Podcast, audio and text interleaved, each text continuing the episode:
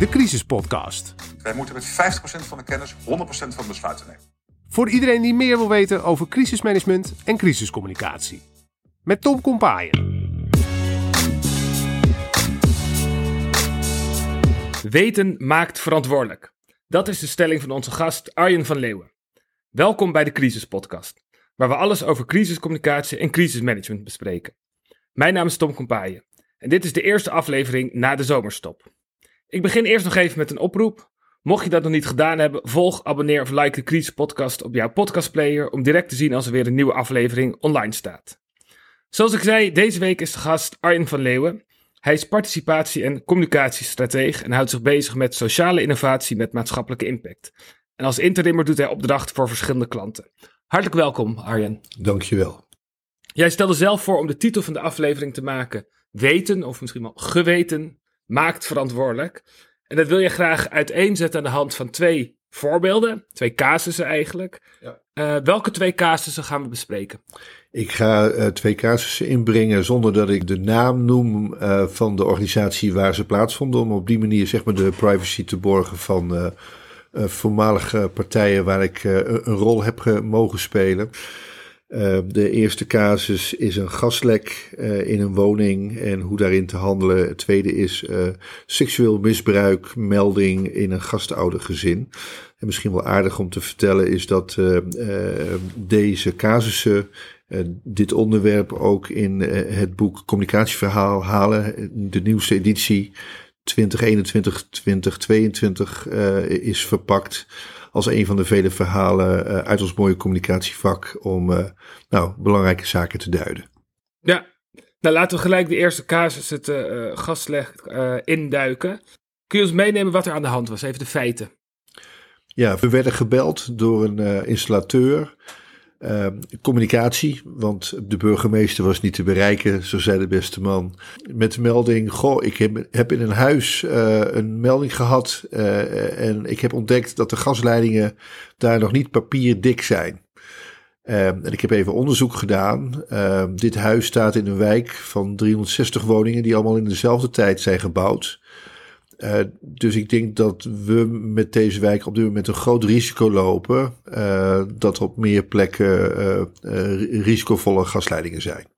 En deze man belde de gemeente daarvoor en kwam inderdaad bij jou terecht toen, omdat jij als interim op communicatie zat bij die gemeente.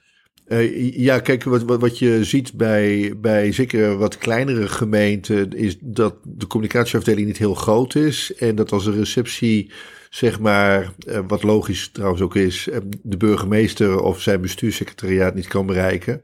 Men soms met een casus zit van, goh, als niemand het weet, dan weet communicatie het wel. Herkenbaar, inderdaad.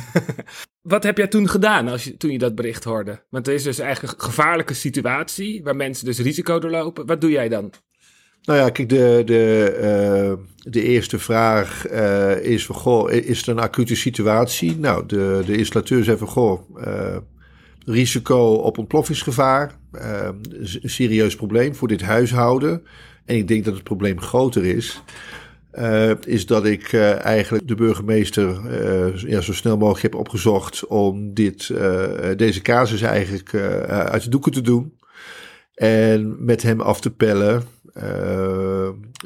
hoe we dat het beste zouden kunnen aanvliegen. Vond ik dat er iets moest gaan gebeuren. Uh, omdat, nou ja, 360 huishoudens mogelijk risico lopen. En wat vond de burgemeester daarvan? Was die dat met je eens? De burgemeester die zei van, goh, laten we de, de brandweer, de meest geëigende partij bij een dergelijke zaak, laten we de brandweercommandant uitnodigen. En we hebben een, drie, een driegesprek gehad. En daarin gingen we eigenlijk het gesprek aan van, goh, nou, dit is de situatie.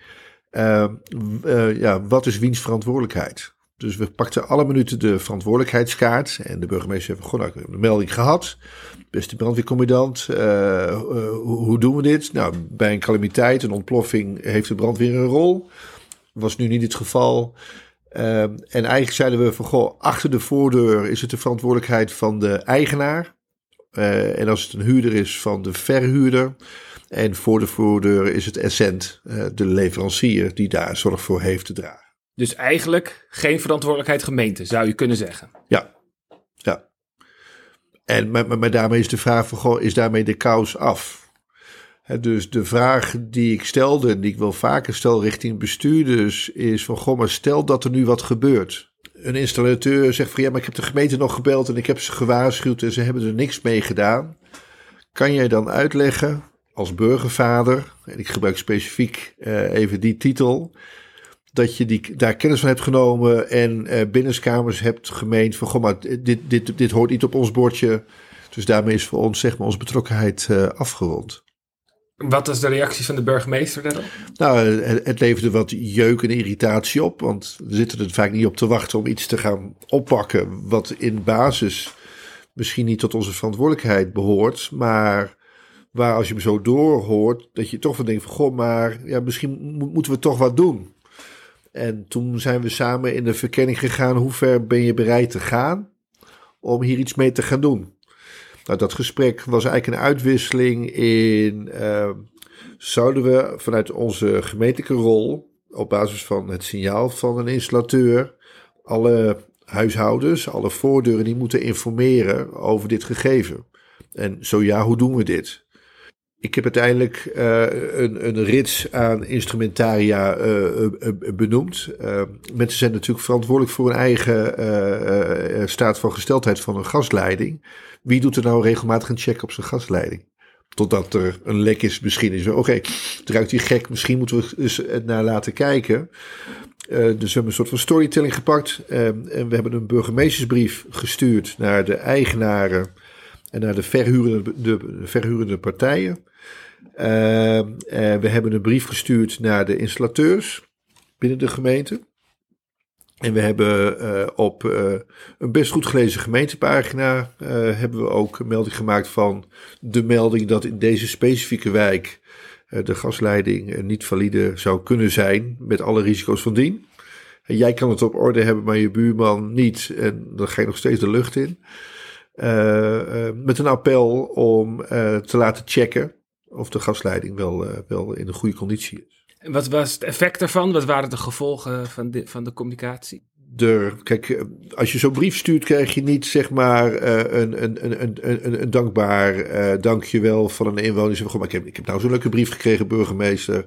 Top. Maar als je kijkt naar het informele circuit, uh, proefde de burgemeester ook uh, uit de raad en uit, uit persoonlijke contacten, kleine gemeenten, dus dan redelijk benaderbaar, de waardering voor de actie. En hebben mensen, hebben sommige mensen ook uh, actie ondernomen. Als je mij persoonlijk vraagt of we hiermee genoeg hebben gedaan, uh, is een brief wel heel makkelijk nogmaals de verantwoordelijkheid weer terugleggen waar die ligt. Bij de bewoner, eigenaar van het pand. Maar als zeg maar een dergelijke uh, omvang uh, wordt, wordt geschetst, uh, zou ik als burgemeester ervoor hebben gekozen om de brandweer steeksproefsgewijs een aantal huishoudens hebben laten checken. Om gewoon het gevoel te krijgen dat het over het algemeen wel goed zit. En nu hebben we eigenlijk geen idee hoe het met die 359 andere huishoudens ja, daarmee, na de brief was, was de casus eigenlijk ook afgerond. Dan, jullie hebben je verantwoordelijkheid genomen door mensen erop te attenderen, het naar, in de bekendheid te brengen en daarna weer eigenlijk je teruggetrokken en denk nu is het weer aan de mensen zelf. We moeten het ook niet groter maken dan het is. Uh, is dan zo'n formulering die wordt gepleegd. Terwijl je zou zeggen, goh, als dit zo risico is, uh, waarom doen we dan nog niet even checks bij die 360 huishoudens? Heeft u het laten doen? Ja. Uh, of heeft iets geconstateerd? Uh, maar eigenlijk was daarmee de, case closed. Uh, het is al druk genoeg. en dat zie je natuurlijk vaak, dat, dat onze eigen gemak of gedoe of verantwoordelijkheid een prima argumentatie is om niet verder te gaan dan misschien wel mogelijk zou moeten. Voordat we naar de tweede casus gaan, nog één vraag. Wat zijn nou de, voor jou de belangrijkste lessons learned die je uit deze casus haalt of tips die je aan collega's zou kunnen geven? De eerste tip is om uh, de personen die je nodig hebt om hier iets in te betekenen, uh, in een rustige setting om tafel te krijgen. Dit is niet eventjes een vijf minuten bij het koffiezetapparaat uh, verhaal. Dit is even zitten. En dat betekent dat, je, dat een goede relatie helpt om dat gesprek ook daadwerkelijk aan te kunnen gaan. Tweede is, is dat we als dienstverleners, zeker ook vanuit communicatie, vaak al oplossingen uh, willen presenteren. Terwijl we eerst gewoon eens even moeten, de tijd moeten nemen om te analyseren wat de zaak is. En wat de mogelijke risico's zouden kunnen zijn, waardoor je uh, een goed beeld hebt nou ja, van die risico's. En daarop ook kan gaan afpellen wat er nodig is. Uh, en wat je vaak ziet dus, um, en, en dat is misschien ook, ook de titel van het verhaal, uh, weten maakt verantwoordelijk of geweten maakt verantwoordelijk. Uh, het is raar dat als je in een belangrijke positie zit waarin je zeg maar er bent, uh, de zorg hebt voor je inwoners, dat je, dat je niet verder gaat dan je verantwoordelijkheid, tenzij het mogelijk publicitair consequenties heeft, waardoor het gevolg zou kunnen hebben voor je positie. Dus je, je merkt dat, dat, dat de positie blijkbaar uh, uh, medelijdend is om mensen op inhoud hun, hun, nou ja, verder te gaan dan hun verantwoordelijkheid uh, van ze vraagt. Laten we daar bij de afsluiting naar de tweede casus nog even op doorpraten. Dat is volgens ja. mij een interessant onderwerp. Nog eerst die tweede casus. je noemde hem als er was seksueel misbruik in een gasthoudergezin. Kun je eens weer even meenemen de feiten, wat de situatie was? Uh, de GGD-inspecteur, de GGD uh, in heel Nederland, uh, ziet toe op een, een, goede verzorging, veilige omgeving bij kinderopvang en kinderdagverblijven, gasthoudergezinnen en dergelijke. Een melding die de inspecteur maakte, dat, dat doet hij dan richting de gemeente, die bestuurlijk niet verantwoordelijk is. Alweer een interessante, dat is de GGD. Die ziet toe op de veiligheid. kregen we de melding dat er sprake was binnen een gasthoudergezin van seksueel misbruik door een van de leden van een gasthouder, gasthoudergezin. En het ging over de opvang van 10 tot 12 kinderen in de leeftijd 0 tot 4 jaar. Dat is een heftige zaak. Ja, alleen als je zo hoort, denk ik van, jemig, je kind zal er maar zitten. En uh, wat, wat hebben jullie gedaan? De burgemeester was op vakantie. Het was uh, donderdags uh, vijf uur. We hadden een afscheidsreceptie. De eerste loco stond uh, te nippen aan zijn wijntje. En ik vertelde hem: Goh, ik krijg deze mededeling: uh, seksueel misbruik binnen een gasthoudergezin. Volgens mij moeten we even om tafel met een aantal uh, nader te bepalen personen. en hij, hij, keek me aan en hij, hij, hij zei met de wetenschap dat de burgemeester maandag weer op kantoor zou zijn. Kan dit tot maandag wachten? En wat zei jij? Ik zei, dit gaat over de gezondheid van kinderen, of de veiligheid van kinderen. Uh, kan jij straks, dat is weer het zinnetje, die, raad, die gaat over, zeg maar, hoe leg je dit uit aan de buitenwereld. Kan jij, als dit ooit bekend wordt, uitleggen aan de, aan de goede gemeente, kan je dan uitleggen dat je tot maandag hebt gewacht met optreden daar waar het gaat om veiligheid van kinderen? Ik vind het erg dat je die vragen moet stellen. En soms is dat noodzakelijk om iemand echt bewust te maken, niet van de verantwoordelijkheid en te handelen, maar het ook kunnen uitleggen waar mensen ook op jou rekenen als jij dergelijke informatie krijgt, dat je daar ook op ingrijpt. En de bestuurder, eh, de lokale burgemeester, die was daar wel gevoelig voor. Die zei, je hebt gelijk, we gaan aan tafel zitten. Ja, hij werd ongemakkelijk uh, uh, en schoorvoetend. Dat, dat, dat, dat, gaat, dat, dat daalt niet altijd meteen in. Maar een kwartier later zaten we aan tafel met de ambtenaar gezondheidsbeleid, vertegenwoordiger van de GGD, ambtenaar openbare orde en veiligheid. En hebben met elkaar gekeken van, goh, dit is het geval. wat dienen wij te doen? We hebben, we hebben uh, uh, alle ouders uh, geïnformeerd in een gezamenlijk optrekken met de GGD. En daar waren een aantal bijzondere constateringen. als het gaat over een gasthoudergezin en de ouders die gebruik daarvan maken om hun kinderen daar in alle veiligheid te laten zijn, kan er een hele warme band ontstaan tussen, tussen alle betrokkenen. En dat betekende dat, dat het geconstateerde uh, dat ouders boos waren in eerste instantie dat er op werd ingegrepen, omdat wij aan hun gastoudergezin zaten. Oké, okay, dat is niet de reactie die je verwacht, kan ik me voorstellen. Nee, uh, maar als jij een dergelijke melding krijgt, uh, verdient dat ook in alle veiligheid met alle betrokkenen in de eerste ring uh, een zorgvuldigheid om dat met elkaar uh, te bespreken en te onderzoeken. de melding is één. Uh, of het daarna klopt en hoe ernstig het was, of, of het structureel was, of een incident. Dat is, een, dat is een zorgvuldig proces in klein comité, wat je vooral niet zeg maar, met de buitenwereld moet delen. Maar wat hebben jullie vervolgens toen gedaan? Maar wat je traditioneel zou kunnen zien, eh, is dat al gelang de heftigheid zou kunnen betekenen dat een gasthoudergezin eh, niet meer als gasthoudergezin mag functioneren.